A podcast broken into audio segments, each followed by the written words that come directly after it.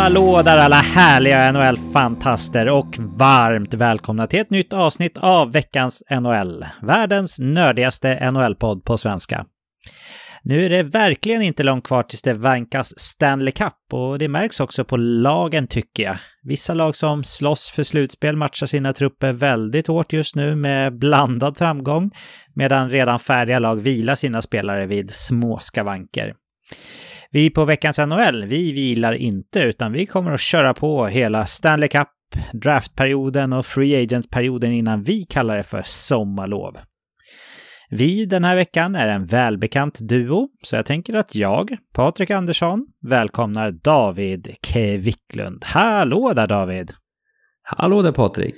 Hur mår du och hur har din vecka varit? Jo men eh, jag mår helt okej, okay. Vart eh, ganska förkyld där i veckan faktiskt. Eh, så att, eh, det är ju lite deppigt här när våren kommer. Det är också en kombination av förkylning och eh, allergi så att det är ju en härlig mix av eh, snuva och eh, täthet i, i snoken. Så att, eh, och så lite hosta på det, så att jag hoppas att skorna lyssnar från det också under avsnittet här. Men ja, det, det, har väl varit bättre, men nu, nu tror jag att det finns en ljusning i sikte här så att eh, jag pinnar på.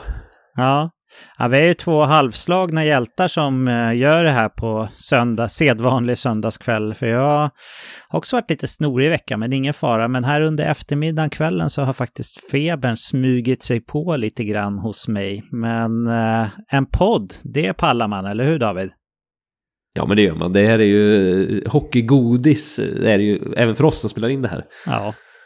Ja, jag har ju haft det otroligt dåliga omdömet att eh, köpa mig en mick som inte har någon mute-knapp heller. Så jag får försöka liksom vända bort eh, fejan när jag behöver nysa och sådana saker. Du har ju en fin liten mute-knapp på din, så det är nästan fusk i sammanhanget va? Ja, lite så. Det är, det, det är fubb, för att uttrycka det på 90-talsspråk. Sluta fubba då. Jaha, äh, vi är ju sugna på att hoppa in i veckans innehåll såklart, så det finns ingen anledning till att inte göra det heller. Vi börjar som vi brukar, med snabba puckar. Nashville gör en högst oväntad slutspelspush. Nu har dock ytterligare ett tungt namn hamnat på skadelistan. Det handlar om Matt Duchene som blir borta vecka till vecka med en handskada efter att ha fått lagkamraten Dante Fabros skott på sig. Ottawa Senators hoppades nog länge och väl på en slutspelsplats. Det kan man nog glömma nu rent tabellmässigt och eh, även kvalitetsmässigt på backsidan faktiskt. Förra veckan rapporterade vi om att Jacob Chikrin åkt på en skada och nu i veckan meddelades det från Ottawa-håll dessutom att den andra stjärnan på backplats, Thomas Chabot, är skadad även han. Chabot kommer att vara borta ett par veckor med en överkroppsskada, vilket sannolikt innebär att han inte spelar några fler matcher den här säsongen. Chabot och Ottawa får sikta in sig på att komma tillbaka starka nästa säsong helt enkelt. Ångvälten Boston Bruins har sedan länge säkrat slutspelsplatsen. I veckan blev det också klart att President Trophy är deras, även rent matematiskt. Den hejdundrande grundserieuppvisningen kan också krönas med att Boston slår rekordet både för antal poäng och antal vinster.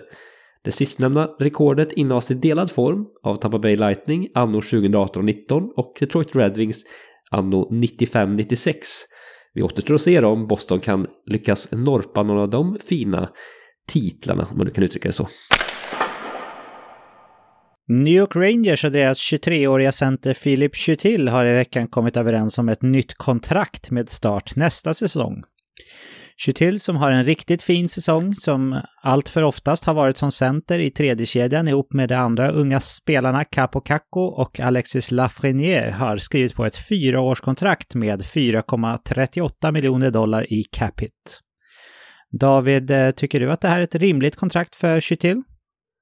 Jo men det tycker jag. Eh, Chetil har ju visat eh, god tåga. Det känns som att han har liksom fått utväxling på sin karriär nu med sista säsongen här. Så att eh, ja, det finns, finns mer att hämta där. Så att det ska bli spännande att följa hans fortsatta utveckling tycker jag.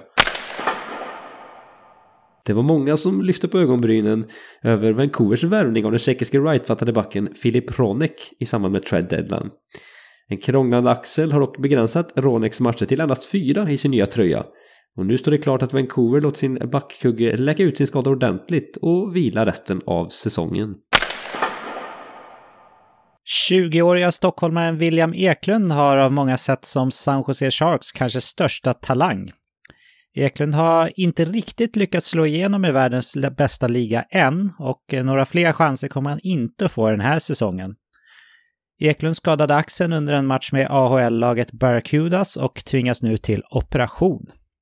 Det positiva som kommer från San Jose-håll är att William Eklund ska vara redo för Sharks training camp i september och vi håller tummarna för att säsongen 23-24 blir den då William Eklund slår igenom i NHL på riktigt. Och i och med det så lämnar vi veckans snabba puckar. Då är vi framme vid den delen av avsnittet när vi sänker tempot lite grann för att reflektera med våra NHL-kompisar och lyssnare kring sånt som vi har funderat på i veckan. Jag tänkte faktiskt att jag skulle ta mig själv friheten att starta den här veckan, för jag såg en artikel av Harman Dial på The Athletic med en lista på de tio backarna i NHL som han tycker är mest underskattade. Jag tycker alltid att det är spännande med frågan om mest under och överskattade spelare, så jag stannar alltid upp och läser den här typen av artiklar. Nu är det alltså de mest underskattade backarna det handlar om och eh, Harman Dial nämner i sin ingress att han räknar bort backar som Jacob Slavin, Devon Taves och Adam Pellek eftersom att de rent allmänt anses underskattade. Att han tycker att man per automatik är minst korrekt skattade för att det pratas så mycket om dem. Då. Jag ska alldeles eh, strax gå in på listan och bolla namnen med dig här David, men först tänkte jag bara fråga, har du gissning på en back som du tror kan finnas med på den här listan? Eh, ja, det har jag väl. Jag skulle kunna tänka mig att senaste veckans spel, veckornas spel, så funderar jag på om Mattias Ekholm kan ha smugit sig in på en sån här lista, om det nu är en ganska färsk lista.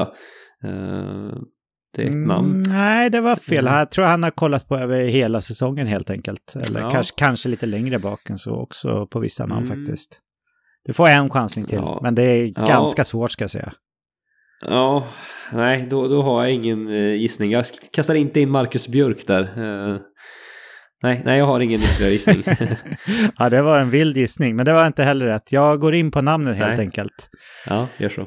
Han har inte rankat de här 1 till 10, utan jag tar upp dem i den ordningen som han nämnde dem i sin lista helt enkelt.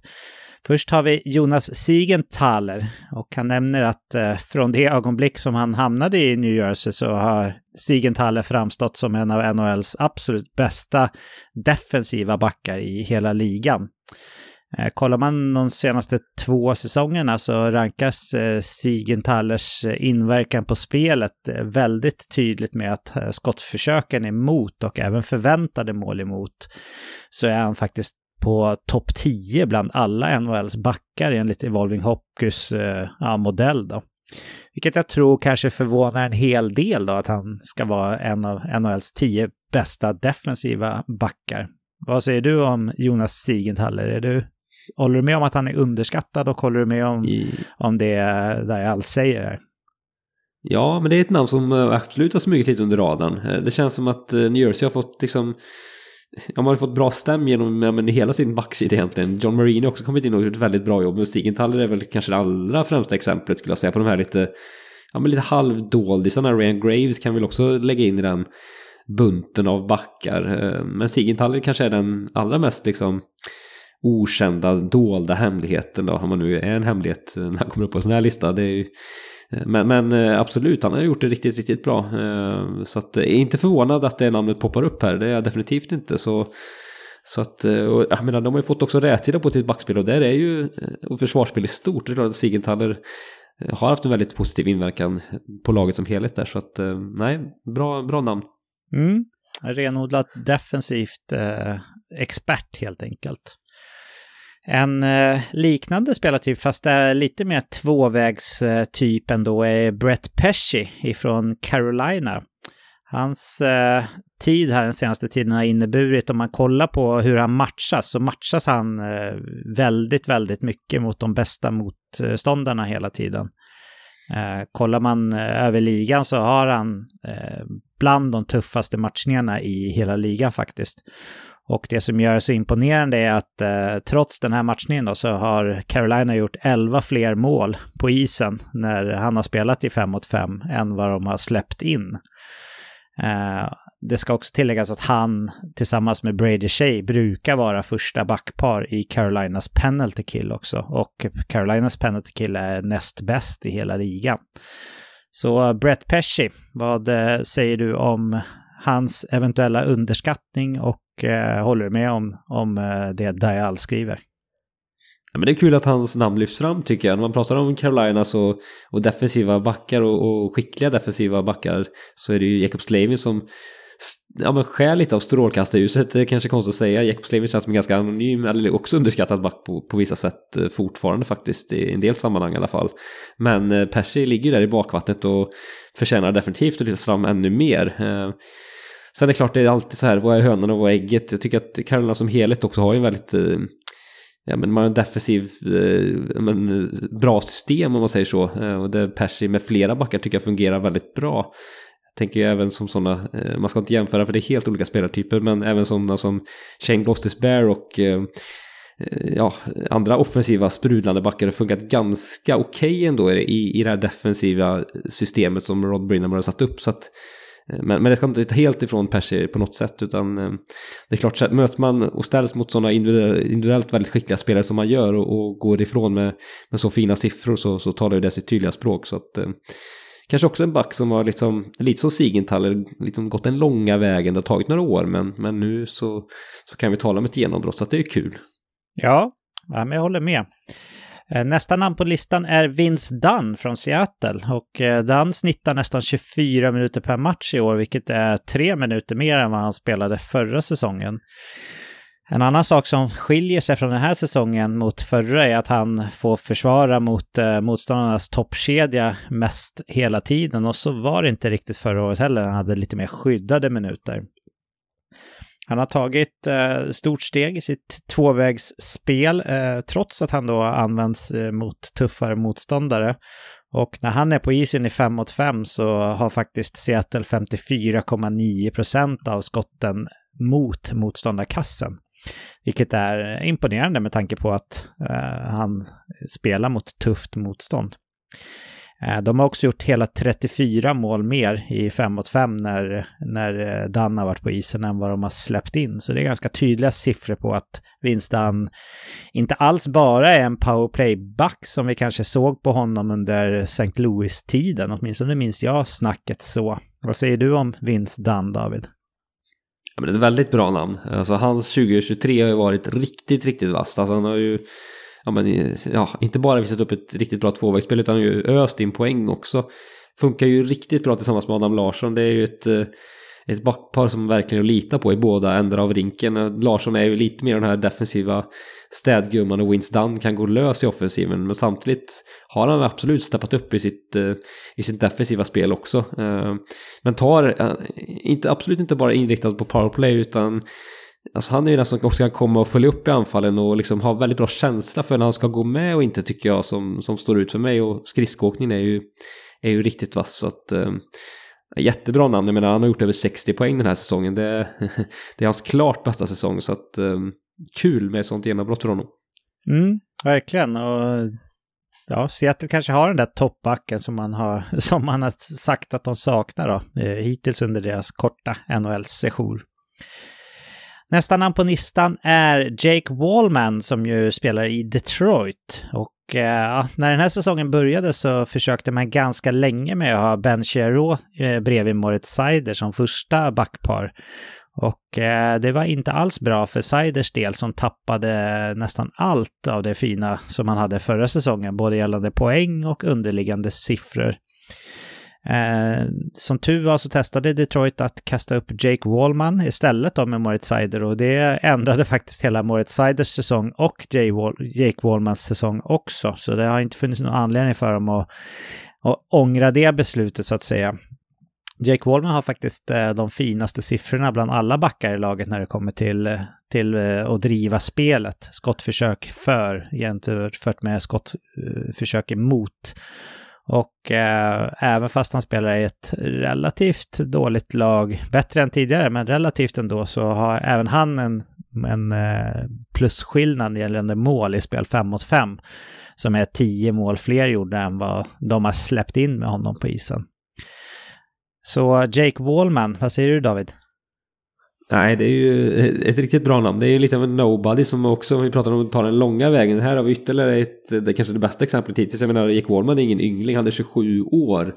Eh, och har nu gjort den här säsongen, liksom går in i ett Visst, det är en ihålig backsida som, som Detroit har, men ändå då liksom får ta en så pass stor, tung roll och göra det så pass bra. Det är ju väldigt kul att se. Eh, så att här har ju Detroit gjort ett lite av ett fynd kan man säga. Eh, också liksom i då Wins Dunn-fallet så har ju Wallman tidigare varit i St. Louis eh, några säsonger så att eh, ja, St. Louis eh, kanske satsade på fel hästar här eh, för några säsonger sedan när man både släppte då Dunn och Wallman och eh, ryckte åt sig bland annat Tory Krug så att eh, här sitter vi nu något ett par år senare och tittar på den här fina listan där Wallman och Dunn är med så att mm, svar på tal.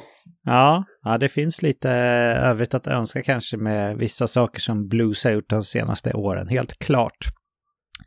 Nästa namn på listan är ett namn som jag tror gör dig ännu mer glad än vad övriga har gjort David, för jag är ganska säker på att du i poddens linda såg det här som en stor talang som eh, åtminstone skulle bli en eh, riktigt bra back i sin dåvarande klubb som jag vill minnas var Calgary. Och det är Juuso Välimäki som, eh, ja, egentligen bara för ett halvår sedan så såg han ju på väg att det, det, såg ut som att han var på väg att bli en riktig bast och inte komma till sin rätta alls i NHL. Han har också haft mycket skador som har eh, hämmat hans utveckling såklart. Men även när han fick chansen i NHL så gjorde han det faktiskt eh, ganska dåligt. Och eh, han wavades ju här under säsongen och plockade upp, plockades upp av Arizona som verkligen har gett honom en chans då. Nu när eh, både Despair och Chikrin är borta också så får han verkligen vara, Valem, får Välimäki verkligen vara Arizonas eh, nummer ett back. Eh, han har gjort 19 poäng de senaste 25 matcherna och han har snittat över 22 minuter per match. Det som är imponerande då, trots att han spelar i ett eh, riktigt uselt lag, är att eh, man har en positiv skottandel när Välimäki är på isen. Och eh, ja, kollar man alla underliggande siffror så leder Välimäkis eh, eh, gällande alla Arizonas backar oavsett vart man kollar någonstans då. Så Jusso Välimäki, visst, eh, visst trodde du ganska hårt på honom i hans unga dagar, David? Ja, det gjorde jag. Alltså han var ju väldigt framstående i den finska juniorlandslagen. Han var kapten också i flera finska juniorlandslag om jag inte missminner mig. Gjorde det väldigt bra. Eh, så att, jag tror jag såg honom vid någon JVM-tidning och blev väldigt imponerad över hans liksom ja, men, fina offensiva uppsida i kombination med ändå ja, men, ganska okej okay defensiva spel också. Så att eh, han stack ut då. Sen lite skador på det och en hel del år av lite krångel så, och kanske bristande självförtroende. Sen har han liksom fått lite, lite törnar. Men som du säger, fått en helt ny chans nu i Arizona och verkligen tagit den. Alltså det är inte bara att man ska få chansen, man ska ta den också. Det har han gjort eh, på ett väldigt stort sätt. Så att, verkligen bingo för Arizona om han kan fortsätta den här fina utvecklingen. För han sitter ju på ett kontrakt över, över nästa säsong på drygt en miljon, en, en och en halv miljon dollar per säsong. Så att eh, där sitter man på ett väldigt fint avtal över nästa säsong också för Välimäki som har gjort det här genombrottet nu. Mm. Ja, kul att se att det verkligen har lossnat för honom. Det gäller att han får vara skadefri här också för, eh, för att sy ihop en hel säsong då med Arizona med, med start nästa år för att se om han verkligen är på riktigt. Men det, han har gjort det riktigt bra sedan han kom till Arizona. Nästa namn på listan är eh, faktiskt svenskt i form av Gustav Forsling. Och eh, här lyfter han upp att Gustav Forsling har gjort eh, 17 17 5 mot 5 mål under de senaste två säsongerna, vilket bara är sex backar i ligan som slår. Eh, Cale Makar är den som har gjort flest 5 mot 5 mål de senaste två åren med 22 stycken. Och Forsling har som sagt gjort 17, så det är ingen milsvid skillnad där direkt. Eh, kollar man 5 mot 5 poäng totalt så är han på 12 plats i hela ligan under ja, de två senaste säsongerna. Och det tror jag inte man tänker på riktigt när man när man eh, nämner Gustav Forsling att han är en stark poängplockare. Eh, den här säsongen så är det faktiskt Forsling som spelar mest i Florida i 5 mot 5 av alla spelare. Och eh, han har presterat riktigt bra trots att han har spelat så pass mycket. Då.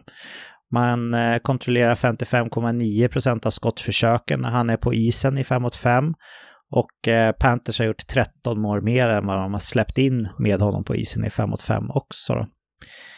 Eh, Forsling är ganska stark skridskoåkare skulle jag vilja säga. Och eh, det passar ju bra för Florida och deras eh, kvicka omställningsspel som de har. Så eh, Gustav Forsling med på listan här David, vad säger du om det? Ja, bra namn och ganska givet namn. Han borde jag väl kunna gissat på faktiskt när du bollade upp vad vi skulle prata om. Det är inte så lätt på uppstöt sådär eller? Nej, jag blev väl lite tagen där. Men han är ju, känns ju given skulle jag säga på den här listan med tanke på hur hans utveckling har sett ut. Och att han också är lite lite av en dålig fortfarande ändå. Brandon Montour har också kanske skäligt lite strålkast så tidigare Aaron Eckblad och Mackenzie Weeger men Forsling ja, men har ju växt ut till en jätteviktig back för Florida i båda ändar av rinken. Och, Även han ja, blev ju upplockad på waivers för något år sedan. Så det är ju en riktig bingo för Florida på det sättet. Verkligen, och det visar ju också att det finns fynd att göra eh, på waivers, vilket är spännande. Eh, ja, men nu ska vi inte gå dit, men lite off topic, men Eli 12 är också väldigt bra i i, eh, på forwardsposition då såklart i Seattle efter att ha plockat upp waivers. Det finns flera andra exempel också. Mm. Så att eh, ja, det, det, kan vara en marknad och eh, här är ju lysande exempel på det. Han var ju utdömd när han fick lämna Carolina och, och Charlotte Checker som han ju spelade i på AL-nivå där. Men har fått en helt annan roll och position i Florida och gjort det riktigt, riktigt, riktigt bra. Så att Ja, kul med en sån revansch. Han är ju verkligen i NHL för att stanna. Det är något annat inget att snacka om och på en väldigt hög nivå dessutom. Så att kul. Ja, roligt. Det känns som att han har fått eh, ta över mycket av Mackenzie Wigers roll i 5 mot 5 som han har haft de senaste säsongerna. Så det här är bra. Även nästa namn är faktiskt svenskt och eh, då vänder vi oss till din eh, hemstad David och eh, nämner Jonas Brodin. Och hemstad, då menar jag staden där du bor. Vi vet att din själ finns i, i, eh, i på Slätta och eh, delvis i Leksand. Men du bor ju ändå i Karlstad, eller hur? Ja, så är det ju. Så att, eh, men det är bra att du lägger in de brasklapparna. Ja. Och jag vet inte ifall det är Mariestad först och främst eller om det är liksom slätta i allmänhet som du, som du brinner för. Det, jag tycker det känns som att du talar lika gott om båda egentligen, är det så? Ja, men det är nog mer, det är nog mest Mariestaden då. Det, det ja. vill jag ändå säga, äh, lägga till där. Så att ja, men då Slätta vi... in, inbegriper, inbegriper även liksom Skövde och Tibro och sånt där. Och det, ah, det, det, det, får mig inte att göra volter direkt ska vi säga. Fuck Skövde och Tibro säger vi helt enkelt. Ja, nu kommer jag säkert få Skövdebor på mig. Var det, var det göteborgarna som kom på mig från avsnittet också när jag ja. sågade Göteborg? Hellre Skövdebor än Göteborgsbor på oss i alla fall, för de är betydligt färre. Ja, för, att ja, inte tala om, för att inte tala om Tibro. Det kan du nästan ta själv David. ja, ja, jo. Hur som helst då, Jonas Brodin, han är utan tvekan då enligt eh, skribenten här eh, den bästa försvararen rent defensivt i hela ja, ishockeyn, i hela sporten ishockey. Eh, de senaste fem säsongerna så är eh, Brodins eh, Ehm, hans skills att liksom begränsa kvalitetschanser för motståndare den bästa av alla NHL-backar som har loggat minst 1500 minuter, vilket är nästan alla ordinarie backar. Oavsett vilken modell man kollar på, Evolving Hockey, Natural Statric, allihopa så, så är han den starkaste helt enkelt. Och eh, han tror att det är Brodins elitmässiga rörlighet som ligger till grunden för mycket av den här framgången. Framförallt hans bakåtskridskoåkning som eh, rent allmänt anses vara bäst i världen faktiskt. Eh, det är ju lite av en superkraft såklart att nästan alltid kunna hålla sig framför snabba puckförare som kommer med pucken åt rätt håll. Då. Eh, och kunna matcha deras tempo när man åker skridskor bakåt. Det, det, är många backar som inte riktigt klarar av det. Så ja, att Jonas Brodin är grym defensiv, det vet vi, men här eh, skräder man inte med orden och eh, därmed finns Jonas Brodin med på listan. Vad säger du om det? Ja, kul. Eh, det känns som, I Sverige känns det som att Brodin har fått lite av den här shinen nu väl, alltså att han var mer underskattad för några år sedan. Men det är möjligt att eh, på nordamerikansk mark med kanske lite andra, ja men inte svenska glasögon på att han fortfarande har varit lite av en, ja, men en dold hemlighet Och då är det klart att förstå att han är med på sån här lista för att Ja men som, som du och även skribenten är inne på, hans, hans mobilitet på isen, hur han rör sig, hans rörelsemönster. Det är få som kan matcha den. Jag tycker också hans, det är inte bara skridskoåkning, jag tycker också hans smartness. Det är få som tycker jag läser spelet så bra som, som Brodin gör. Det känns som alltid att han att han ligger liksom steget före i tanken. När han kom fram var det väl lite folk som jämförde om just vad gäller den delen och aspekten av spelet med Niklas Lidström och det finns ändå någonting där vad gäller just den delen av spelet. Lidas var ju en mycket mer komplett back även offensivt och ett större register men men eh, just smartnessen i, i defensiv zon, det tycker jag att det finns, finns någonting, någonting liknande där faktiskt. Ja. Om man kombinerar eh, eh, Jonas Brodin och Erik Karlsson, då kanske vi närmar oss eh, Lidström, eller? Ja, men ungefär så eh, faktiskt. Ja, men kul att han uppmärksammas ändå såklart för, för eh, mig som Färjestadare också. Nästa namn på listan är Nick Jensen. Han är faktiskt den som har spelat eh, flest minuter mot tufft motstånd av någon eh, Washington-försvarare under de senaste säsongerna om man kollar på Puck IQs modell. Eh, trots att han får tuff matchning då så eh, presterar han riktigt bra och hjälper faktiskt Capitals att eh, få ett litet skott, alltså övertag i skottförsök mot mål jämfört med mot sitt eget mål då. Och kollar man sen förra säsongen när Capitals var lite bättre än vad de har varit i år då, men även den här så har man faktiskt gjort hela 25 mål fler än vad man har släppt in när man har spelat med Nick Jensen i spel 5 mot 5, vilket är, tycker jag, ganska starka siffror med tanke på att han matchas också mot tufft motstånd. Vad Säger du Nick Jensen, David? Nej, men absolut ett eh, namn som kan lyftas fram i här. Eh, har också fått eh, belönat med ett nytt fint kontrakt eh, av klubben, så det visar att de är nöjda med honom. Eh, han är ju ändå 32 år och har fått ett ja, men en ganska kraftig påökt nu fram till säsongen 25-26. Eh, kommer tjäna över 4 miljoner dollar per säsong. Så det är kul för en sån kille som också har liksom jobbat lite i det tysta. Eh, kämpade ju på i Detroit, organisation tålmodigt och sen nu efter traden då för några år sedan i Washington. Ja men successivt allt eftersom tycker jag har tagit kliv. Så det har tagit just tid för honom. Men, men nu har han hittat kanske en ny nivå i sitt spel och ja, när det har varit lite frånvaro på backsidan, Carlson med flera så så har han eh, absolut växt in i en större roll och gjort det med den äran. Så att kul för en sån kille. Ja, jag håller med. Eh, nästa och näst sista namnet på listan det är från Buffalo och Mattias Samuelsson får man väl säga då i och med att han pratar eh, främst amerikanska. Jag vet inte, kan, kan han prata svenska? Vet du det David? Jag vet faktiskt inte. Mm. Jag har aldrig hört honom prata svenska i alla fall. Så. Nej, jag är lite osäker. Det känns som att de har bott där, liksom familjen, hela hans uppväxt eh, gissar jag. Han har inte varit i Sverige heller väl och lirat. Så att, eh, Nej, det har han inte. Eh, alltså. högst osäker faktiskt på att han, om han kan prata svenska. Vi säger Mattias Samuelsson helt enkelt så blir ingen kränkt. Om man nu lyssnar på det här och kan svenska då vill säga. Hur som helst så är Buffalo Sabres mest kända nu mer som ett eh, offensivt elitlag. Eh, det är bara Edmonton och Boston som har gjort fler mål än eh, Buffalo per match, vilket kanske är lite förvånande. Men eh, de har tappat i slutspelsracet här och kommer att missa slutspel på grund av främst att de saknar defensiva spelare med hög kvalitet. Den de faktiskt har då, som är en defensiv klippa, det är just Mattias Samuelsson. Eh, han har varit lite in och ur laguppställningen här på grund av skador under säsongen. Men bara kolla på Buffalos facit med och utan Samuelsson tycker jag eh, säger, ja, det talar sitt tydliga språk och behöver nästan inte argumenteras mer än så. Med Mattias Samuelsson på isen så har Buffalo 28 vinster, 16 förluster och 4 övertidsförluster. Alltså 28-20 då kan man säga, vilket är gott och väl poängsnitt för att nå slutspel.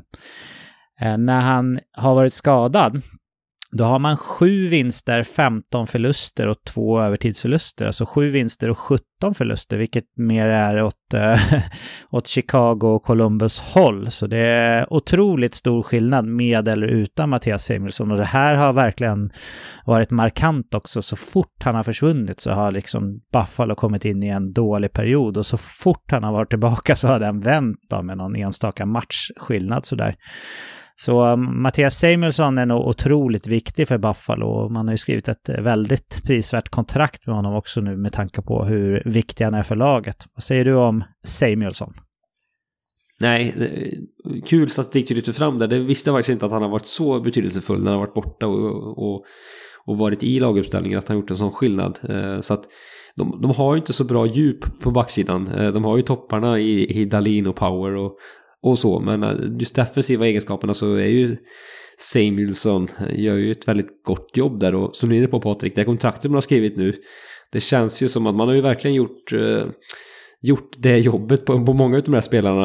Eh, Tage Thompson är ju en annan lyckträff eh, som har signat på lång tid. Och vi får se hur de här andra Signingarna också kommer se ut. Men det här är ju, känns ju som en bingo redan nu faktiskt. Eh, att ha honom på drygt 4 miljoner fram till säsongen 29-30. Det känns som att ja, det, det, kommer se väldigt, väldigt bra ut om eh, ett, två år här bara. Mm. Och på tal om eh, nyskrivna fina kontrakt så vänder vi oss till Los Angeles Kings för det sista namnet på listan och Mikey Anderson. Uh, det var inte speciellt länge sedan som många sa att Drew Dowdy och hans uh, cap hit på 11 miljoner dollar fram till säsongen 26-27 var ett av de sämsta kontrakten i hela NHL. Eh, men sen Mike Anderson har blivit Drew Doughtys främsta backpartner så har faktiskt eh, Drew Doughtys spel vänt helt och hållet. Och eh, kollar man på underliggande siffror så, så är det mycket tack vare Mike Andersons fantastiska tvåvägs och framförallt defensiva spel som har banat väg för att Dowdy faktiskt ska ja, men kunna studsa tillbaka till och vara en, en stark offensiv kraft för Los Angeles Kings de senaste säsongerna.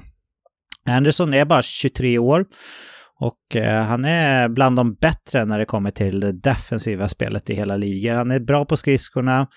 Eh, han är bra, eh, lite likt Jonas Brodin faktiskt på det sättet. Han är bra i position hela tiden. Det känns som att han, han läser spelet bra. Är alltid där och petar med sin klubba och han, till skillnad från Brodin kanske, kan även han spela lite fysiskt då och blockera ganska mycket skott. Så man kan säga att eh, Mike Anderson är eh, ja, eh, en väldigt komplett defensiv back helt enkelt. Vad säger du om honom? Nej, jag håller med. Eh, också liksom som en liksom kille som man kanske inte har tänkt på så mycket tidigare, eller jag har inte gjort det i alla fall, men tagit tag i en stor roll successivt här, liksom växt in i NHL-kostymen under några års tid egentligen.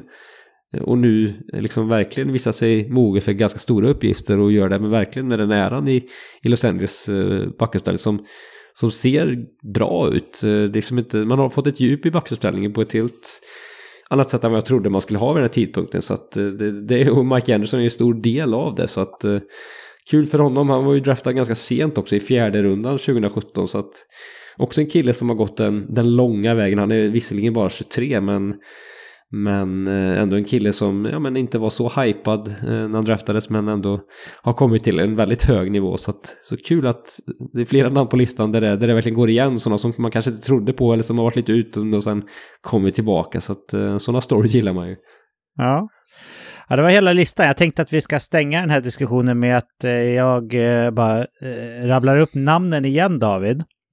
Så får du avgöra vilket av de här tio namnen som du tycker är den, mest, den enskilt mest underskattade backen. Jag menar inte vilken du tycker är bäst av dem, utan vilka som så här, eh, vem som är bättre än den allmänna synen på den. Och sen så kan du få säga tvärtom också, vilken du håller med minst om som underskattad här. Är det okej okay, eller? Ja, men det låter skitbra. Mm. Namnen var ju då Jonas Siegenthaler, i, som är i New Jersey. Vi har Brett Pesci i Carolina. Vince Dunn, Seattle. Jake Wallman i Detroit. Yusuf Välimäki i Arizona. Eh, sen så hade vi Gustav Forsling i, i Florida. Jonas Brodin, Minnesota.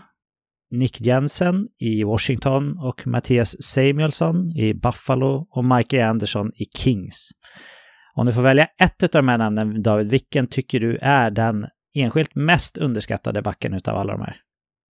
Ja, men jag tycker faktiskt att eh, Wins Dunn eh, kniper den titeln för mig. Men den säsongen han har gjort den nu, alltså han är på en väldigt hög nivå. Inte bara just som powerplayback utan offensiv kreatör i den laguppställningen. Och lite av det som, som Seattle har saknat på sin backsida har man fått i Wins Dunn. Så att den utväxling han har fått på sin karriär, det, ja, han kommer ju snart vara upptäckt och det är han ju redan, men, men just här och nu så skulle jag säga att han är lite underskattad sett till vad han presterade, eller ganska mycket underskattad sett till vad han presterade. Så att jag håller hans namn kanske allra främst då. Mm. Och tvärtom då, vilket av de här tio namnen tycker du faktiskt inte är så uh, underskattad, eller åtminstone minst underskattad utav de här? Ja, men då skulle jag nästan säga Jonas Brodin. För mig är inte han så underskattad längre. Eh, för x antal år sedan, ja, men jag tycker han har fått så pass mycket cred i alla fall på, på och så mycket bevakning och så mycket lyfts fram så pass mycket i alla fall på svensk nivå. Som sagt, det är lite andra perspektiv än när vi pratar Nord Nordamerika, men för mig är inte han så underskattad längre faktiskt. Nej, jag håller med om Brodin. Eh, jag tror att han ändå har närmat sig den här typen av backar som, som eh, skribenten nämnde i ingressen där med Jacob Slavin och Devon Tays och sådär. Att de har pratat så mycket om att de är underskattade så att ja, de har uppmärksammats helt enkelt så mycket så att de numera är ja, rätt korrekt skattade. Men jag lyfter nog nästan fram eh, Mattias Samuelsson ändå som den eh, allra mest underskattade på, på den här listan. Winston är eh, lite mer household name tycker jag än, än vad Samuelsson, säger jag nu då för att variera uttalet lite grann, är. Så eh, hans impact på Buffalos totala spel är enorm. Så därför så nämner jag honom då. Men nog med underskattade backar tror jag i alla fall. Vi eh, stämmer ju aldrig av med varandra innan inspelning vad vi har för reflektioner. Men David, vad vill du lyfta upp den här gången? Nej men eh, jag har funderat på ett lag den här veckan och vart det laget är på väg. Både sett i den här säsongen men även lite på längre sikt. Ett spännande lag på, på det viset tycker jag. Sett till de satsningarna man har gjort senaste tiden. Det är Pittsburgh Penguins vi pratar om. Som ju är verkligen på gärdsgården nu för att gå till jag tror det är lagets 17 raka slutspel, eh, vilket ju är en väldigt stor bedrift. Man är nästan på Detroit Red Wings nivåer här om man fortsätter tugga på på det här sättet. Man har några säsonger kvar men har ju gått väldigt starkt under lång, lång tid. Har ju en dynasti sett i de senaste ja, men, 10-15 åren. Eh, men eh, nu tycker jag att det känns mer och mer som att det är det är lite Detroit all over again, är det inte det? Eh, det här att man tar sig till slutspel men sen blir det inte mycket mer. Och nu känner man, känner jag i alla fall att Ja, är det här, finns det mycket mer att kräma ut i, i den här dynastin? I Letang, i Crosby, i Malkin. De har en nivå som är bra, men är de tillräckligt bra för att få det här laget att gå hela vägen? jag börjar bli mer och mer tveksam faktiskt. Eh, så det är någonting jag har förnulat på i veckan här. Eh, så att jag tänkte vi skulle bena lite i det här, eh, Patrik. Mm, Om vi börjar så här, ja. Om vi börjar med det korta perspektivet. Tror du att Pittsburgh kommer lösa det och ta sig till slutspel? Man är ju ja, verkligen på gärdsgård nu. Det är verkligen någon poäng hit eller dit för den sista wildcard-platsen som, som vi pratar om här. Kommer ja. man lösa biljetten? Så det var ju en, en tung förlust mot eh, Boston natten eh, mot det här avsnittet spelas in då på söndagen. Så mycket tycker jag ändå talar för att man faktiskt missar. Det som talar för det är ju att New York Islanders kanske inte heller har en så här superstrålande form direkt. Eh, Florida känns som att de har fått upp eh, tempot lite grann. Så de, de kommer nog klara det tror jag. Så det står ju mellan Islanders och Pittsburgh och ja, jag, jag har svårt att, att separera dem. Det känns som att båda oavsett eh, hur det går till då kommer att ryka i en första runda ändå. Så jag tror inte det är så viktigt för alltså, Stanley Cup-chanserna direkt. Eh, men det är klart att eh, man ska aldrig räkna bort Crosby och Malkin som båda har en väldigt, väldigt bra säsong också. Men jag har svårt att se att eh, om, oavsett om det blir Islanders eller Pittsburgh att de liksom kan kriga sig vidare från den första rundan då. Men jag tycker det är jättesvårt att gissa vilket laget av dem som, som backar minst om man säger så. Då. Vad tror du? Ja, nej det, det, är väldigt svårt att säga. Det är verkligen pendla från dag till dag. Och de är så mycket, båda de här lagen är så väldigt mycket upp och ner i sina prestationer. Där kan man verkligen kasta in Florida också som har varit det. Eh, lika så. Så backa in i slutspelet är verkligen ordet man känner.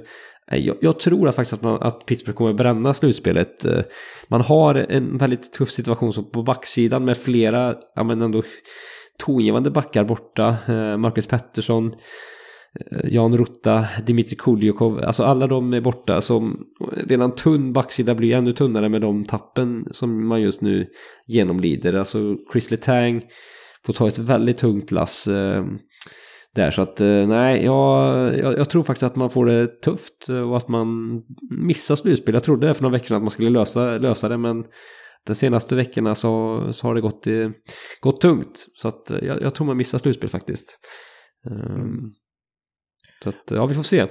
Men eh, om vi tittar på lite andra delar och aspekter av det här. Eh, säg då att man skulle missa slutspel. Eh, vilket jag då tror. Eh, och även, eh, ja, du, lite, du vacklar lite i ditt svar Patrik. Eh, men, men om man gör det, Mike Sullivan, ska han vara kvar som coach då? Ja, det, det det är ju ett vägskäl helt klart om man väljer att eh, låta honom lämna. För jag tror inte det råder något tvivel om att Mike Sullivan är en av ligans bästa tränare. Eh, det tycker jag ändå han har visat sen, sen han tog över Pittsburgh att han, att han är. Och det är ju den här eviga frågan då. Eh, kan man, bör man, till och med får man gå in i en rebuild när man har en generational talent där? Eller eh, är han liksom förtjänt av att man gör laget så slagkraftigt som möjligt under hans eh, hela tid i klubben eh, på bekostnad av allt egentligen eh, i form av framtid eller, eller ska man påbörja ombyggnationen? Vi har ju sett Chicago bita i det sura äpplet och, och låta sina storstjärnor få antingen lämna eller, eller kanske vara kvar i form av Taves när det gäller en tuff ombyggnation. Men jag tycker inte att man kan jämföra riktigt Patrick Kane och Jonathan Taves när det kommer till framförallt Sidney Crosby då, som ju faktiskt är eh, den bästa hockeyspelaren i sin generation. Och eh, tufft att meddela för honom så här att ja, men dina sista år som hockeyspelare får, får bli i bottenträsket. Eller eh, så får du eh, gå med på en trade och det skulle ju kännas helt sinnessjukt att se eh, Sidney Crosby i en annan dress. Det hoppas jag faktiskt inte. Nej, nej det, det känns väldigt avigt och skevt. Eh, samtidigt eh, vill Crosby spela för en organisation som går... Han är en vinnare. Eh, vill han till en organisation som, som kanske missar slutspel flera år i rad. För, för du var inne på det Patrik lite att du tror inte att de, även om de går till slutspelet har de inte så mycket där att hämta. Och jag har svårt att se liksom, visst det är fina årgångsviner vi snackar om i Crosby och Malkin. Otroligt fina årgångsvinner till och med. Men jag menar laget som helhet, eh, vart är det på väg? Även om vi blickar framåt nästa säsong. Har det här laget mer att hämta då? Alltså är det inte här ett, ett eh, på sin höjd ett, ett lag som är just på gärdsgården till slutspel? Jo, jag tycker att eh, liknelsen med Detroits sista år när man eh, forcerade sig in i slutspel eh, som faktiskt var dåligt för klubben på åtminstone relativt kort sikt. Eh, den jämförelsen är väldigt bra. Och eh, fortsätter man satsa och liksom, nu finns det inte så mycket till framtid att, att ge upp i, i Pittsburgh längre. Men fortsätter man att, att göra det, ja, det kommer ta ännu längre tid för dem att eh, bygga om det här sen när det väl blir dags. Men samtidigt så, ja, jag är, jag är riktigt kluven till det här. För det finns ett par spelare ändå, och de är inte många, men det finns ett par som jag ändå tycker förtjänar att själva mer eller mindre får bestämma ifall de ska spela i en klubb som, som ja, men går in för att göra en rebuild. För Crosby, det vore en sak om han var 33 eh, och man liksom såg en treårsplan framför sig, för då skulle han fortfarande kunna vara riktigt, riktigt bra eh, när man har gjort den där treårsplanen och, och byggt om lite grann. Men eh, Crosby är född 87 och eh, blir 36 i år om han inte redan har fyllt år. Jag vet inte när på året han fyller år.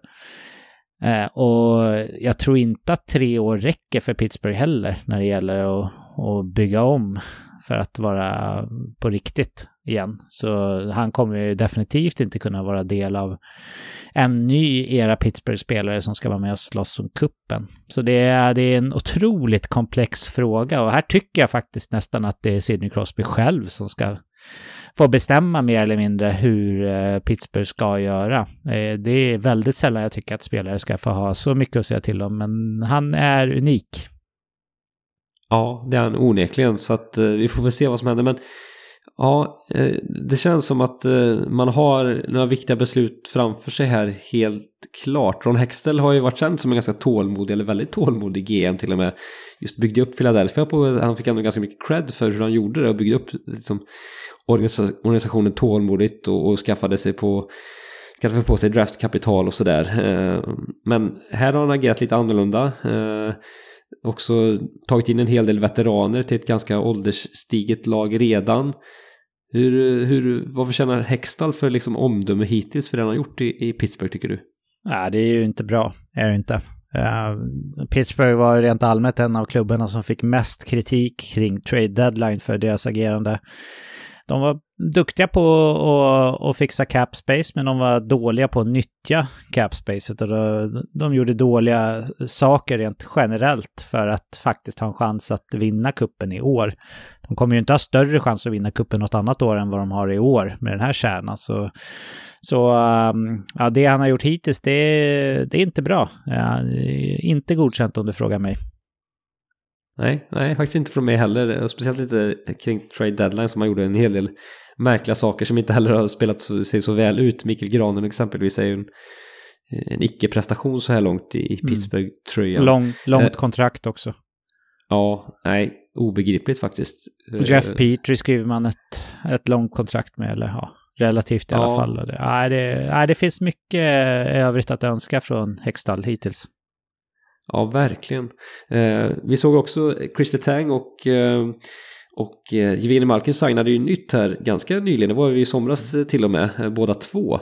Eh, om jag ställer dig mot väggen Patrik.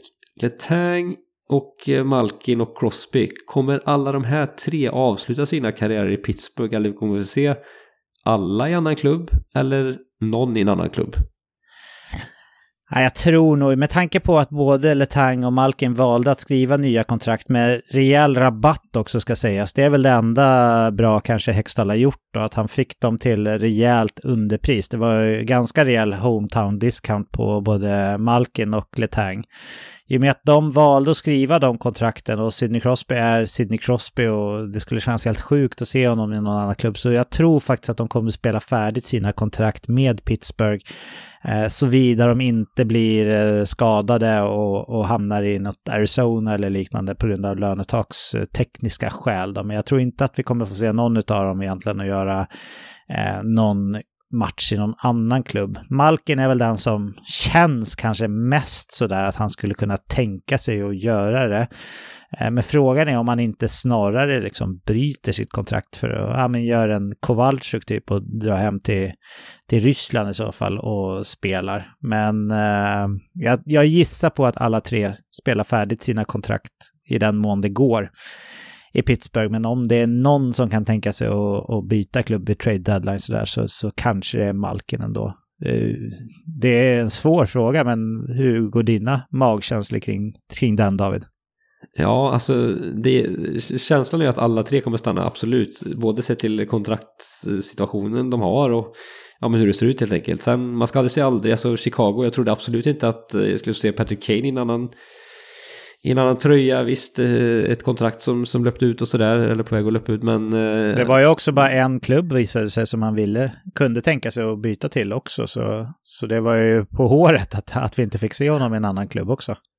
Ja, det var det ju verkligen. Så att, men, men han trodde ju man ju att han skulle vara eh, Blackhawks for life. Liksom, så att, eh, och likadant känner man ju här. Sentimentalt och känslomässigt. Så att, man ska aldrig säga aldrig, men, men jag tror nog att eh, alla tre blir kvar. Eh, så, så att de kommer spela ut kontrakten. Men ja, om vi blickar framåt Patrik, kommer de ha, kommer Sidney Crosby få lyfta då en Stanley Cup-buckla eh, till? Eller är den delen av hans karriär över? Ja, alltså det, det kan man nog glömma tror jag tyvärr som Pittsburgh-fan. Förra året så fanns det en möjlighet ändå tycker jag. Man gjorde en bra grundserie, man hade ett bra spel. Eh, det fanns en realistisk möjlighet att de skulle gå långt. I år, om de tar sig till slutspel, så backar de sig in i slutspel och det, det tror jag faktiskt eh, kommer bli ett ganska kort sådant för, för deras del. Så uh, nej, att, uh, att Crosby, Malkin och Letang kommer att lyfta en buckla ihop i, i Pittsburgh, det, uh, det, det ser helt osannolikt. Och det är ganska lång tid kvar. Jag öppnade upp deras Cap Friendly-sida här, för jag kommer inte ihåg riktigt kontrakten som skrevs. Men Crosby han har ju eh, kontrakt två säsonger till efter den här. Och eh, han har väl inte avslutat sin eh, karriär som 38-åring, tänker jag. Utan han lär väl fortsätta och så som både du och jag resonerar så känns det som att han är en Pittsburgh-spelare även efter det. Tolkar jag dig rätt då, David? Eh, ja, det gör vi. Ja, och sen Malkin, han har ju tre år kvar efter det här. Så han kommer ju vara 39 när eh, kontraktet löper ut. Eh, kanske till och med 40 beroende på när han fyller år. Och Chris Letang som är eh, eh också 35 nu. Han har ju kontrakt ända till säsongen 27-28. Så det är ju liksom fem år. Han kommer ju vara över 40 när, när det kontraktet löper ut. Sen kan det alltid bli som, som man har sett vid andra då, att skador sätter stopp och det blir LTIR då tills man, tills man inte har kontrakt längre. Men det, det ser inte ljust ut för uh, Pittsburgh med tanke på att de här spelarna har så långt kontrakt och vi båda verkar vara överens om att de skulle behöva bygga om men båda tvekar på att de faktiskt har möjligheten att göra det. Eller hur David? Ja, nej, alltså egentligen om man borde de nu när de har chansen kanske rent, om man bortser från det känslomässiga och sentimentala så rent taktiskt så, och om man bortser helt från det, vad, vad personerna själva känner så, så vore det kanske det bästa att liksom säga tack och hej för den här eran nu för att bara kunna få ut någonting av värde eh, och, och, starta om eh, och ha tid för att starta om eller liksom bygga upp något på sikt på ett snabbare sätt för att eh, man, man, kommer inte kräma ut så mycket mer av det här. Eh, det är ju både du och jag inne på att det, liksom, det har nått vägs ände. De kommer på sin höjd ta sig till slutspel men det kommer inte bli så mycket mer. Så, så att eh, det är ganska tröstlöst på det sättet. Så att egentligen borde de ju bara säga tack och hej. Men, eh, men såklart, det, det, det känns ju väldigt smärtsamt och eh, osentimentalt och konstigt att säga så. Ja det ser inte roligt ut när man, när man kikar här eh, framöver faktiskt. Eh, vi har eh, Chris Letang som sagt, eh, 35, har kontrakt till eh, 27-28 på 6,1 miljoner. Jeff Petrie är 35, han har kontrakt två år till på 6,25 miljoner. Jan Rutta är lite smygammal, han är 32, har kontrakt två år till till 24-25 på 2,75 miljoner. Eh, Crosby och Malkin har vi nämnt. Eh, Brian Rust, han är 30 år och har faktiskt kontrakt ända till säsongen 27-28 eh, på 5,125 miljoner dollar. Han har inte rosat marknaden den här säsongen. Och Rickard Rakell, han har hunnit blivit 29 år vid det här laget och har också kontrakt till 27-28 på 5 miljoner dollar. Jeff Carter, han har ju faktiskt kontrakt nästa säsong också. Han har ju varit klappkast den här säsongen. Han är 38 och har tjänat 3,125 miljoner dollar nästa år.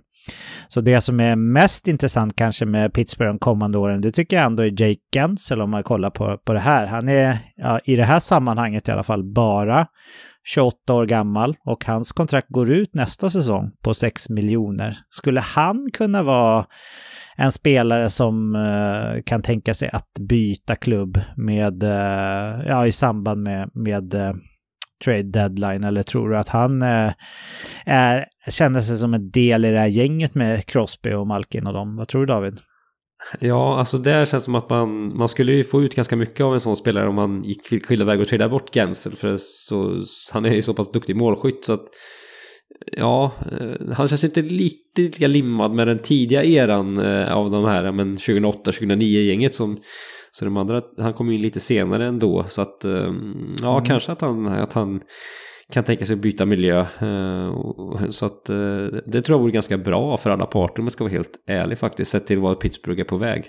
Han skulle ju kunna vara en påbörjan på en ombyggnation ändå, för att en eh, Jake Gensel som är ja, men en bank nästan för 40 mål ju skulle kunna ge ett riktigt fint utbyte i samband med en, en trade deadline och sen så ja, får man fortsätta bygga på det då. Men ja, de här uh, han har en 12 klubbars eh, no trade-klausul så den kommer inte stoppa någonting då. Men Carter har ju plus 35 kontrakt så han kommer ju inte kunna tradas. Samma sak gäller Chris Letang. Eh, sen så eh, Petri har klausul. Eh, vi har klausul på Brian Rust. Han har till och med en no moment-klausul så han kommer definitivt vara kvar till säsongen 27-28 om han själv känner för det.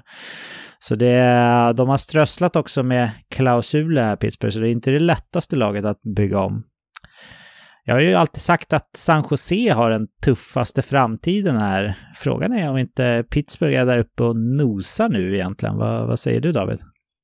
Ja, faktiskt. Sett till liksom åldersstrukturen i laget. Det känns som att i San Joses fall har man ju lite redan nu liksom. Man har Burns som man gått vidare ifrån och, och liksom det känns som att man är ändå i steget nu till att bygga om och eh, Mayer har man ju ändå fått en hel del i den traden också. Man har ändå agerat för, för framtiden. Pittsburgh står ju for, är fortfarande i läget att man att man kör och liksom tar in en Mikael Granlund, man signar en Jeff Petrie på, på långtidskontrakt man har liksom inte kommit till den självinsikten än. Eh, så att eh, sett i den perspektivet så har man ju en längre resa att göra än vad till och med då San Jose. Sen är det klart, man har ju byggstenarna eh, till viss del då med, med Crosby i täten. Men bevisligen så räcker det ju inte det. Nej, Nej, det blir... Pittsburgh blir nog en eh, saga vi får följa upp off-season helt klart. Men eh, vi ska hoppa vidare till dagens nästa punkt och det är en väldigt speciell sådan. Eh, Olof har faktiskt haft ett väldigt intressant samtal med Hanna Thompson som är Toronto Maple Leafs-skribent för svenska fans och eh, hon skriver även för Hockeysverige. Plus att hon skriver för Uppsala Nya Tidning som, som frilansare. Det här blev ett eh, långt och spännande samtal om allt som har med Toronto att göra och deras kommande utmaningar i form av Tampa Bay i slutspelet. Så eh, jag gör så här att jag kastar in en bumper här och rullar samtalet så ber jag er att hålla till godo.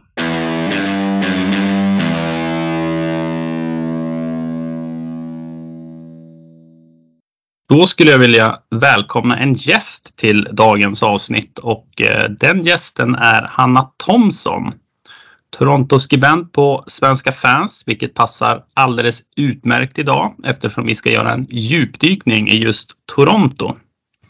Hanna ska alldeles strax få presentera sig själv, men eh, jag tänker att er som lyssnar, vissa av er har säkert redan kommit i kontakt med Hannas texter inte bara på Svenska fans utan också på Hockeysverige där eh, Hanna också är en flitig skribent.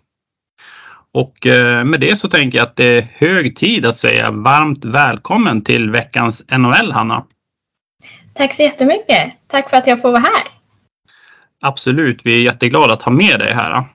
Och eh, förutom då Svenska fans och Hockeysverige så vet jag att du har pluggat lite hockey och du skriver också lite grann för Uppsala Nya Tidning. Har du lust att eh, berätta lite mer om dig själv och eh, din relation till ishockey helt enkelt? Absolut. Lite kort om mig är att jag är 23 år och uppväxt i Stockholm. Jag är svensk och engelsk och jag började kolla på hockey för att min lillebror spelade under flera år när han var yngre. Så då åkte jag och familjen och kollade på alla hans matcher och det var där mitt eh, hockeyintresse uppstod. Och jag har precis tagit examen från Uppsala universitet där jag gick språkvetarprogrammet och eh, fick avsluta med en termins praktik på Hockeysverige där jag fick jobba med världens härligaste redaktion, vilket jag är väldigt tacksam över. Sen har jag även tagit en eh, termin på Linnéuniversitetet där jag läst Tobias Starks kurs Ishockey, kultur och samhälle, vilket var jättekul.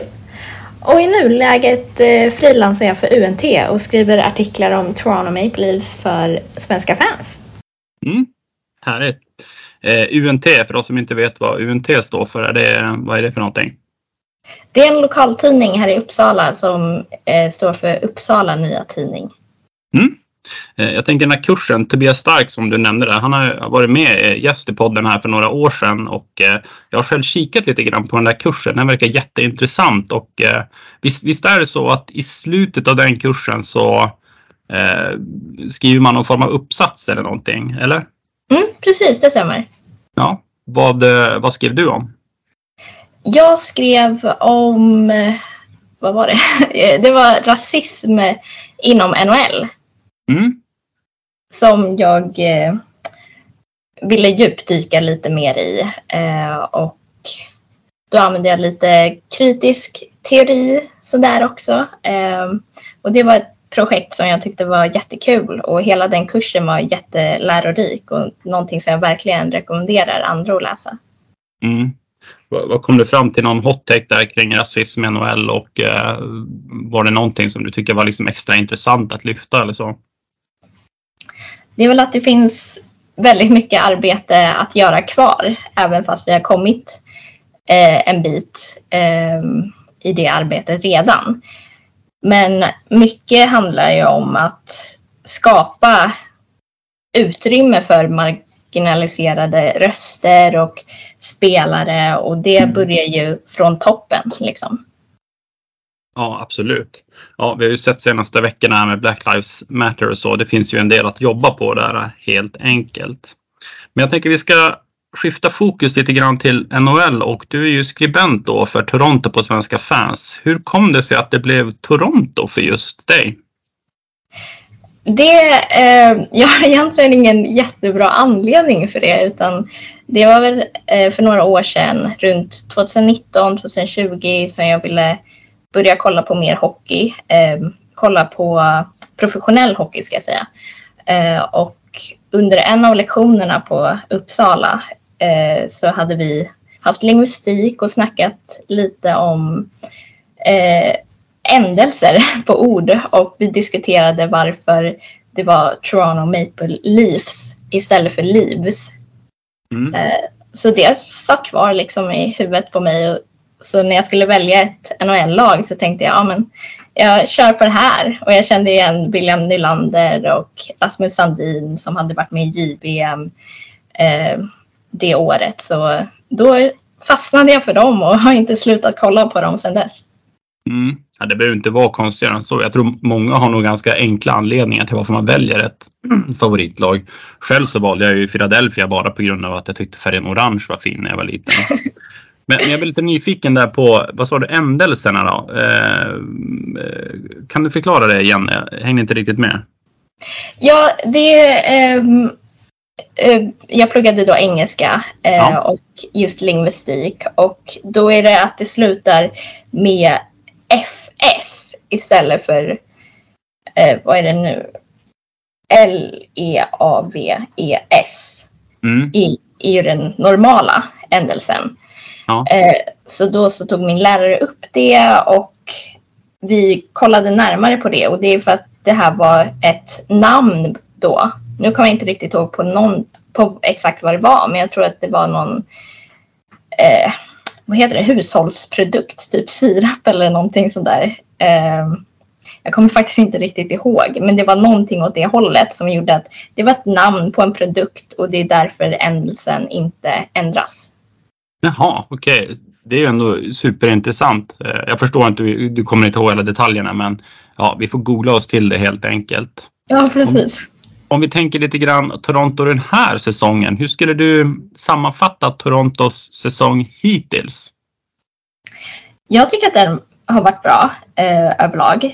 Jag är, är lite skraj för att liksom eh, hylla dem för mycket eller kritisera sig där. För jag tycker att det här varit en stabil säsong där de har överlag gjort väldigt bra. Eh, redan från starten tyckte jag att de såg väldigt bra ut. Det var givetvis eh, målvaktsduon som var ett stort frågetecken och Mm. jag tror många var ganska kritiska till det draget. Ehm, men det har ju visat sig vara en bra chansning och eh, som vanligt är liksom deras offensiv har ju varit väldigt stark och det är ingenting som har förändrats den här säsongen även fast Matthews kanske inte haft lika stark säsong som tidigare. Men det är Mm. ingenting som jag tycker att man behöver hänga upp sig på eller oroa sig för inför slutspelet utan jag tror att det kommer. Sen så tycker jag även att backsidan liksom har, den såg stabil ut innan. Givetvis fanns det ju uppgraderingar man hade velat se. Eh, och det blev det ju eh, med råge kan man säga. Ja, Så nej men nu efter deadline då känner jag mig ändå, jag är väldigt excited. Och jag är lite rädd för att säga det för det känns som att blir det ett till slutspelsuttåg den här säsongen kommer det verkligen att näst, alltså, skapa stora konsekvenser. Så jag är mer nervös inför den här säsongen än vad jag har varit under någon annan säsong som jag följt dem på. mm. ja jag, jag förstår det. Jag tänker, vi kan återkomma till det lite senare, men det kan jag verkligen förstå. Eh, du var inne lite grann på lagbygget där också och eh, det, det, är en fråga som jag tycker är ganska intressant med Toronto i år. Eh, vad tänker du liksom om lagbygget generellt? Man har ju tagit in ganska många spelare. Backsidan har ju blivit rejält breddad får vi säga och eh, Sandin-traden tyckte jag var lite grann eh, kom utanför radarn så att säga sådär. Hur, mm. hur tänker du kring Toronto och eh, deras trade deadline där? Vad, om du ska ge dem lite ris eller ros eller eh, någon, någon, form av analys, hur skulle den låta då? Men jag tycker att Kyle Dubas har gjort en otrolig trade deadline. Eh, väldigt otippat att det skulle bli så här många eh, nya spelare som han tog in. Eh, och som du sa, eh, Rasmus Sandin, att han rök, det var ju någonting som jag blev väldigt chockad över. Mm. men jag tycker att han överlag får han bara ros eh, för mm. mig. Eh, just för att han har rustat upp det här laget så att de har en riktigt bra chans nu inför slutspelet. De har fått in precis det som de har blivit kritiserade för under tidigare säsonger att de saknat. Um, så nu känns det väl ändå som att de har pusselbitarna där. Mm. Um, och det är klart att det är ett frågetecken om liksom, var det här för stor ändring i och med att de inte har så många matcher att kunna bygga upp kemin på och hitta fungerande kedjor och sånt där. Men eh, det, det kommer väl till eh, Keith och att han får lösa den delen. Eh, men sen så som sagt att just Rasmus Sandin rök, det var någonting som eh, det känns bra, alltså i, om, man, om man ser den traden från nu i stunden och vad som ska komma, vilket är första rundan, eh, att man då får in Erik Gustafsson eh, som är, har ändå haft en väldigt bra säsong med Washington eh, och att han kommer med mer erfarenhet och sånt där känns ändå positivt. Mm. Um, men sen så finns det ju givetvis att den här chocken i att jag tror att många trodde att Rasmus och eh, Liljegren skulle bli ett ordinarie backpar för Toronto i framtiden. Och att det mm. var det de försökte sikta på, att det här var liksom så ett riktigt radarpar eh, som de ville hålla hårt i. Så det kom ju som sagt som en riktig chock och jag tror att det är någonting de kommer få ångra eh, i framtiden. Men just inför slutspelet nu så tror jag ändå att det var bra för att Sandin skulle inte få den speltiden som han ville. Han ville vara bland topp fyra och jag tror inte att det var någonting som Toronto var villiga att ge honom varken den här säsongen eller inför nästa. Så för stunden känns det, är, är det en logisk trade, men mm. inte för framtiden om man säger så. Nej, men jag, jag tycker det är en, en, bra analys där och Sandin har ju fått en större roll i Washington och lyckats bra där. Men det som du säger, det kanske är värt att investera lite mer här och nu och eh, jag tror Erik Gustafsson kommer in som en, eh, en backup på powerplay positionen där. Sen tänker jag också att man, man breddar med Luxian och eh, eh Jake McCabe Eh, tror, tror jag också kan vara bra för, eh, för Toronto. Framförallt McCabe där har ju ett bra kontrakt. Han eh, var två år till på två miljoner. Det känns ju jättebra och eh, mm. verkligen liksom ett kontrakt som är handen i handsken för en contender där och eh, Luxian betalar man ett tredje val för. Eh, det tycker jag också är, är, väldigt bra. Han hade ju en stor roll i Vancouver, har ju fått mindre speltid i Toronto nu, men det är inte särskilt konstigt med tanke på att det finns en mycket, mycket bredare backsida där nu också. Jag tänkte du nämnde lite grann i början här att eh, eh, tidigare har Toronto fått lite kritik att det har varit vissa saker som saknas som du menar har kommit in nu.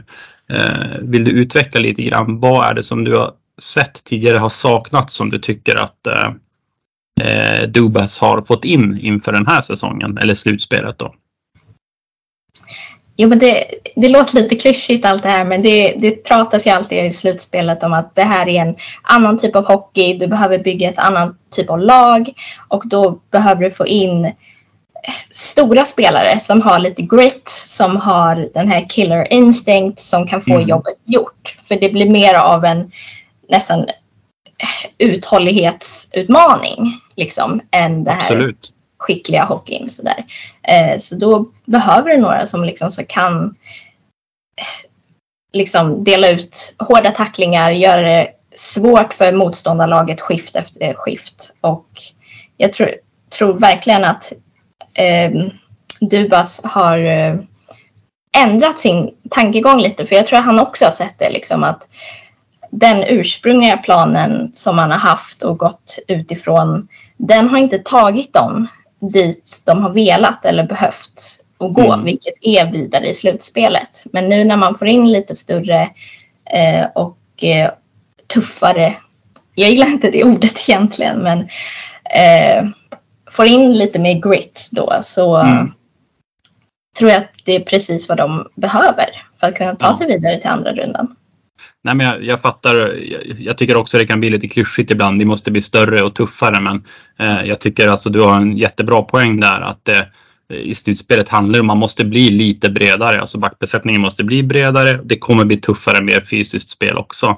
Eh, skulle man kunna säga att Toronto kanske som en, lite, lite grann som en kameleont kanske har, har man skiftat färg från du så här, frejdig grundseriehockey till att nu liksom rusta upp och göra sig redo för slutspelet. Är det ungefär så som du tänker? Mm, definitivt. Eh, det känns verkligen som att nu har de liksom eh, under grundsäsongen, den pågår ju obviously fortfarande, men de har gjort det de ska ha gjort. Det de har behövt ha gjort, för de ligger väldigt bra i tabellen just nu. Eh, och nu eh, är det bara att sätta ihop eh, det här nya laget de har, eh, som verkligen är eh, byggt för slutspelet. De har fått in alla de pusselbitarna som ska kunna gå att få ihop till ett lag som tar sig längre än första rundan. Mm. Om vi skiftar fokus mot själva slutspelet då, då, med allra, allra största sannolikhet så väntar ju Tampa i första rundan här av slutspelet. Hur, eh, hur tycker du att Torontos chanser ser ut och vilket lag håller du som favoriter? Oh, det här är så jäkla svårt. Um, för det, det finns verkligen liksom många sätt man kan se på det. Uh, och jag tycker att en viktig grej nu när det inte är så många, det är väl ungefär tio matcher kvar eller någonting sånt där. Mm. Eh, att man inte läser in på det för mycket. För jag vet att Tampa har en lite sämre eh, stretch just nu. Eh, just lite sämre period. Ehm, och då är det lätt att tänka, ja men det är klart att nu är det Toronto som tar hem det här. Ehm, men jag vill inte gå händelserna i förväg. För Tampa har visat att de är ett otroligt starkt lag. Eh, de har ju världens bästa målis och mm. det tar en väldigt långt. Eh, men samtidigt känner jag att nu när de har fått in alla de här nya spelarna och verkligen rustat upp sig för vad som ska komma så känner jag att eh, Toronto har en riktigt, riktigt bra chans. Det här skulle jag nog säga är deras bästa chans de haft Eh, på de senaste säsongerna. Så om de inte vinner nu, då kommer man ju vara mer förkrossad än någonsin. Ja, verkligen. Eh, jag hoppar in lite grann här i den här frågan. Eh, mm. Toronto, starka på hemmaplan. Eh, kommer ju sannolikt att få hemmaplansfördel också om ingenting väldigt, väldigt konstigt händer. Det ser jag, det är en fördel för Toronto. Eh, man har även ett positivt, ett plusresultat på bortaplan. Det har inte Tampa. Det tycker jag också skulle kunna tala lite för Toronto. Eh, du nämnde att Tampa är inne i en svag trend just nu. Tänker också precis som du att eh, man ska inte dra för stora växlar av det, men ja, det är ändå intressant i sammanhanget tycker jag. Eh, Toronto ligger trea powerplay-statistiken, Tampa femma, så där är man väldigt duktiga båda två. Toronto ligger strax före Tampa i boxplay-statistiken också eh, på 14 plats. Eh, Tampa någon position under där. Sen tänker jag lite grann slutspelsrutinen har ändå Tampa. Bättre målvaktsspel som du är inne på. Men någonstans så känns det ju ändå som att någon gång måste det ju vända så att ska, ska jag tippa, ska jag hålla ett lag som favoriter då, eh, ja, men då blir det nog Toronto i sannolik egenskap av hemmaplansfördel och eh, menar att no någon gång måste det liksom vända sådär. Hur eh, håller du med där? där? Håller du också Toronto som favoriter eller eh, vill du lägga till någonting eller kommentera någonting kring det jag tog upp? Nej, men jag tror också det faktiskt att eh, om det ska gå så kommer det vara i år. Eh, och det är både någonting jag hoppas som supporter och någonting som jag tror baserat på vad jag har hört från nordamerikanska medier, hur de liksom studerar eh, laget. Jag lyssnade på podcast nyligen, Chris Johnson, Johnston Show. eh, och jag har för mig att han sa att han också trodde att Toronto skulle vinna eh, mot Tampa. Um, och att om det blir just den här hemmafördelen, eh, eh, att det är någonting som kommer vara till deras fördel då också för att eh, Ilja Samsonov har varit väldigt bra på just hemmais under den här säsongen. Mm. Du, du, ser honom som etta i slutspelet där. Jag tror att man kommer att gå hårt på honom eller kommer man att äh, spela båda målvakterna eller hur, hur tror du att Toronto kommer att agera där? Jag tror att man kommer börja med Samsonov. Eh, sen så tror jag att eh, eftersom Murray ändå har visat sig vara i bättre form nu de senaste matcherna eh, så tror jag att man kommer försöka köra på båda. Och det är väl bara bra om du har liksom två stycken bra målvakter igång. Mm. Eh, det är väl ett bra problem att ha. Eh, mm. Men jag skulle gärna vilja se att Samsonov tar första spaden. Mm. Ja, det, det, kan ju vara en fördel att ha en, en första målis där, men å andra sidan eh, två, två målvakter som är i bra form är inte dåligt heller. Så att, eh, den här frågan tycker jag är jäkligt intressant. Vilket lag tror du känner störst press inför den här slutspelsdrabbningen? Är det Tampa eller är det Toronto? Toronto. Ja. Och det beror mycket på, kan jag tänka mig, deras track record då i, i slutspelet innan. Ja, precis. Eh, det är liksom det är mycket som hänger på det här eh, i och med att de har inte fått... De har varit, haft jätte, jättebra grundsäsonger men sen så när man ändå inte får de resultaten i slutspelet då är det som att vad gör någonting av det här? Vad spelar någonting för roll? Mm. Eh, allting blir som bortblåst och det hänger mycket nu på om Kyle Dubas kommer vara kvar eller inte, tror jag. Eh, så om de skulle förlora nu i första rundan, då tror jag att ledningen har tappat tålamodet och kommer bryta the core eh, som har eh, Torontos eh, kärngrupp. Och jag tror att man kommer sparka både Dubas och eh, Sheldon Keefe och bara försöka bygga nytt. Mm. Och jag kan ha helt fel om det, men det, det, det känns som att man har försökt köra samma recept de senaste säsongerna och det har inte funkat. Och någon gång måste man bryta. Ja, man kan ju bygga om på olika sätt också. Man kan ju göra en rebuild on the fly. Man kan ju behålla vissa nyckelspelare och, och så vidare. Och eh, ett sätt att bygga om är ju faktiskt bara att ta in en ny tränare. För det känns ju som att det finns ju ändå mycket på plats där. Men eh, om vi tittar lite grann på nyckelfaktorer i den här matchserien. Om du ska lyfta fram en, två eller tre nyckelfaktorer, vilka, vilka faktorer tror du blir extra viktiga då? Jag tror att en viktig nyckelfaktor kommer vara att stjärnorna faktiskt eh, show up. Eh, att det är ju så ett sådant starkt offensivt lag och de har stjärnor som Nylander, Matthews, Marner, Tavares och med, de, med den star powern som finns mm. i det här mm. laget då är det jätteviktigt att de faktiskt gör sitt jobb, gör det de får betalt för och verkligen kör fullt ut på offensiven. Mm. Och sen så har vi ju sett under de senaste säsongerna eh, i slutspelet att ibland har det bara varit att de behöver sätta in den här dödsstöten, bara få in några till mål och så hade det gått hem. Men Mm. istället har man då släppt in motståndarna in i serien igen och så har det inte gått riktigt som man har velat. Eh, så man måste också ha att alla, hela laget bidrar med målproduktionen. Och Mm. Det är ju klart att man kom, Tampa kom, om det nu blir Tampa eh, troligtvis, så kommer ju de försöka stänga ner det, eh, Torontos stjärnor. Och då måste du kunna få secondary scoring.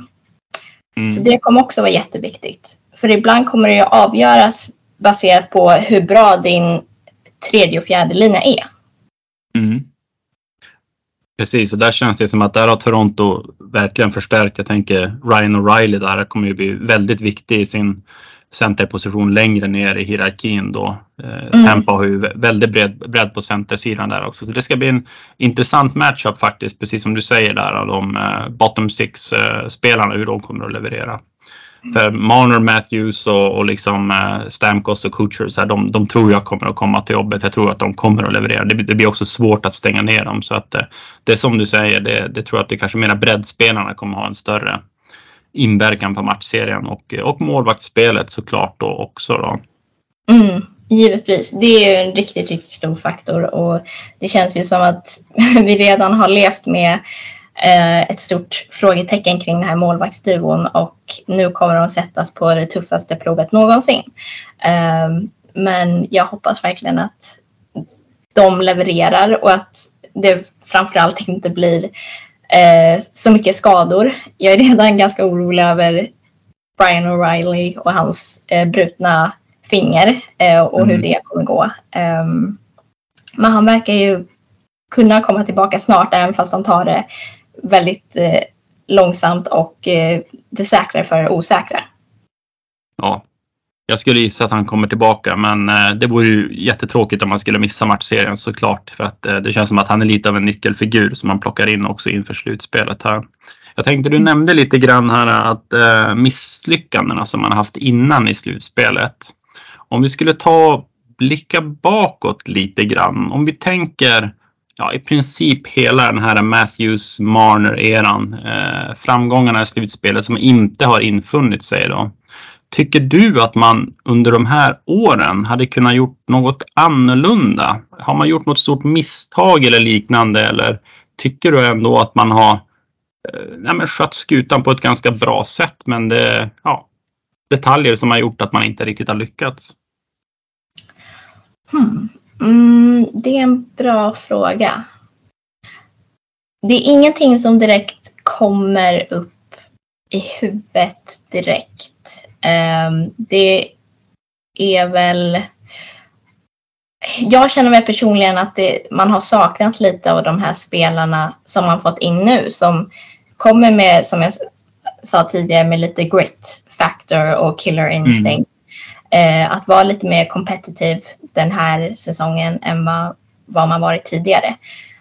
Um, och att det är det som har saknats. Sen så finns det säkert tränarbeslut som har, man skulle kunna ifrågasätta sådär men det har inte, om jag ska vara fullt ärlig, är jag inte riktigt ehm, superbra på att analysera just ehm, det. Nej, men det, det är jättesvårt och eh, eh, ja, det, det är svårt också. Nu har de plockat in Ryan O'Reilly. Det känns ju jättebra. Eh, slutspelsrutin, lite grit, centerdjup. Tidigare tog man ju också in eh, Patrick Marleau. Det kanske inte alls blev lika eh, bra. Men där, känslan där var ju innan att det skulle kunna bli bra. Rutin var ju något man behövde då. Så att, ja, det är lätt att vara eftersmart. Men jag tycker kanske inte heller att man har gjort några riktigt, riktigt stora misstag. Så möjligtvis kanske att man har eh, strösslat lite för mycket med sina draftval där för att eh, få in liksom spelare. Men eh, man kanske skulle ha vågat tänka lite mer långsiktigt tidigare under den här perioden. Men det, det är som sagt det är lätt att vara efterklok där. Eh, jag skulle vilja fråga dig om Matthews framtid i klubben också. Han har ett år kvar på kontrakt då efter den här eh, säsongen.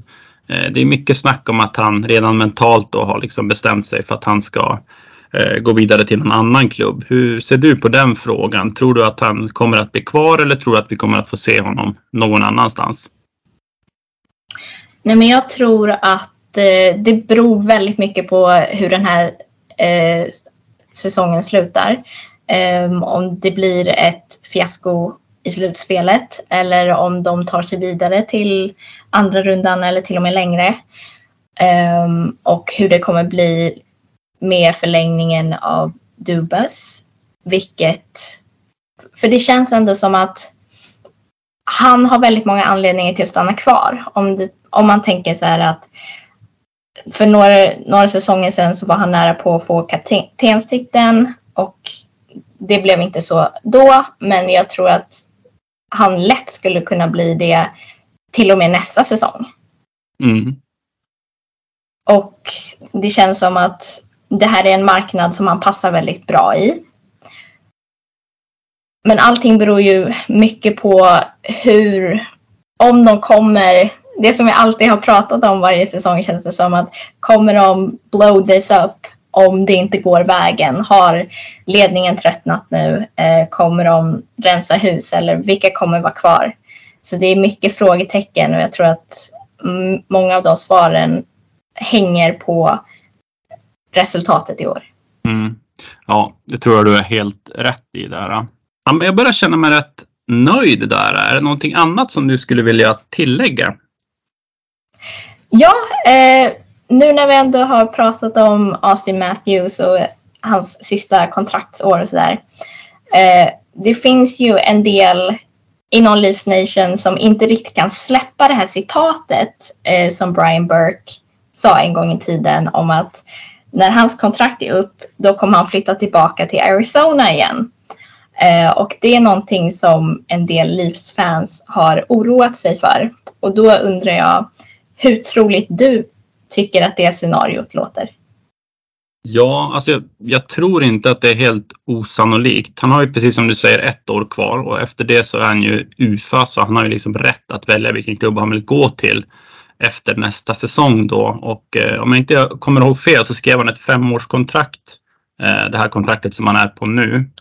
Och eh, det gör ju att han 26 eller 27 kanske då när det går ut. Så han kommer ju ha möjlighet att skriva ett jättefett långt åttaårskontrakt också. Att, eh, efter det då. Så att, eh, och jag tror att det finns ganska stor chans faktiskt för att han skulle kunna vilja eh, gå till Arizona. Vi får väl se lite grann hur det går i i draften här. Skulle till exempel Arizona få Connor Bedard så skulle ju eh, mycket förändras för Arizona. Inte allt såklart, men tänker Connor Bedard, Austin Matthews och eh, även Clayton Keller då eh, på forwardsidan. Det, det är mumma så att eh, ja, nej, men jag är eh, Nej, men jag, jag, tror nog att det kan finnas ganska stor risk att han försvinner faktiskt och eh, jag tror att Arizona är ett av hans toppval. Det, det, känns som att han tycker om att, att vara hemma eller vad man ska säga då så att säga.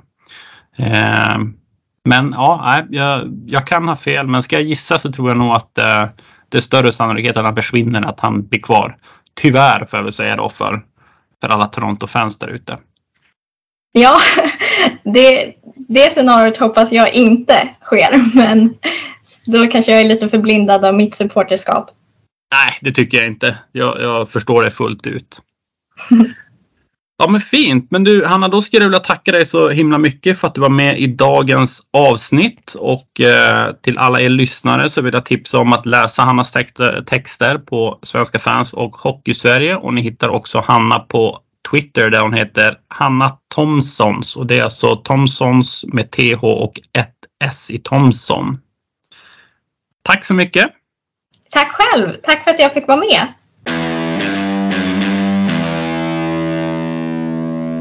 Tack för det Olof och Hanna. Eh, du David har väl inte haft möjlighet att lyssna på det här samtalet än, men jag rekommenderar skarpt att du gör det, för det var väldigt intressant kring, kring ett eh, ständigt hett diskussionsämne och lag i form av Toronto, David. Så det, det rekommenderar jag dig att göra. Ja, men det ska jag absolut göra. Mm. Hanna näm nämner också att hon eh, tycker att Toronto har bättre möjligheter i det här kommande slutspelet än vad man har haft under hela Matthews-eran. Eh, håller du med om det David? Ja, men det tror jag faktiskt. Det känns som att förra årets slutspel, det, det mognade laget eh, en hel del. Man tog en hel del steg. Även mentalt känns det som att man har byggt på sig och liksom byggt upp sig senaste åren. Så att det känns som att man är mycket mer redo nu. Så, så definitivt. Och man har agerat också ganska kraftfullt vid trade deadline. Alla de traderna kanske vi inte är helt positiva till. Men, men som helhet så har man ju verkligen ja, men man har verkligen skaffat sig en, en stor bredd och ett djup i laguppställningen som också gör att man inte är så känslig vid skador heller. Ja, ja men jag håller med. Jag har en magkänsla här att eh, Toronto kan bli först och främst en eh, negativ överraskning för Tampa Bay. Eh, men sen om man väl tar sig vidare från första rundan då, då eh, kan det nog vara någon slags mental spärr som, som släpper. Hanna är inne också i intervjun, David, som du inte haft möjlighet att höra då, att på att eh, Matthews känns som att han eh, håller på att varvar upp här inför slutspelet och hon tror att han kan ha ett riktigt starkt sådant och det är faktiskt min magkänsla också ska jag säga. Det var i alla fall riktigt kul att ha med Hanna i podden tycker jag, så jag tror och hoppas att det inte var sista gången vi hörde av henne i veckans NHL. Men då kvarstår bara för oss att runda av för veckan. David, vill du ta möjligheten att skicka med några uppmaningsord till våra fina lyssnare den här veckan? Ja, men jag tycker såklart att man ska följa oss på, på sociala medier då. Det heter Veckans NHL på Instagram, Facebook och Twitter. Eh, då får man ju såklart uppdateringar om nya avsnitt. Eh, men framförallt då Veckans NHL History som, som Olof lägger upp. Eh, ja, men kul anekdoter. Vi såg ju förra veckan var det väl, eller om det var veckan innan det. Världens längsta hockeyklubba, bara en sån sak får man liksom lära sig om vart den Ja, där fick vi höra några fina uppmaningsord från David gällande att följa oss på sociala medier bland annat. Men tyvärr så blev det fullt på hans dator så, så äh, det stannade av helt enkelt innan, innan äh, det var slut. Skönt i alla fall att det var så här sent in i podden så att vi inte missar några härligheter från äh, våran vän från, från äh, Vänerns pärla som han brukar säga, då, Mariestad, som vi har fått höra ligga honom närmast om hjärtat.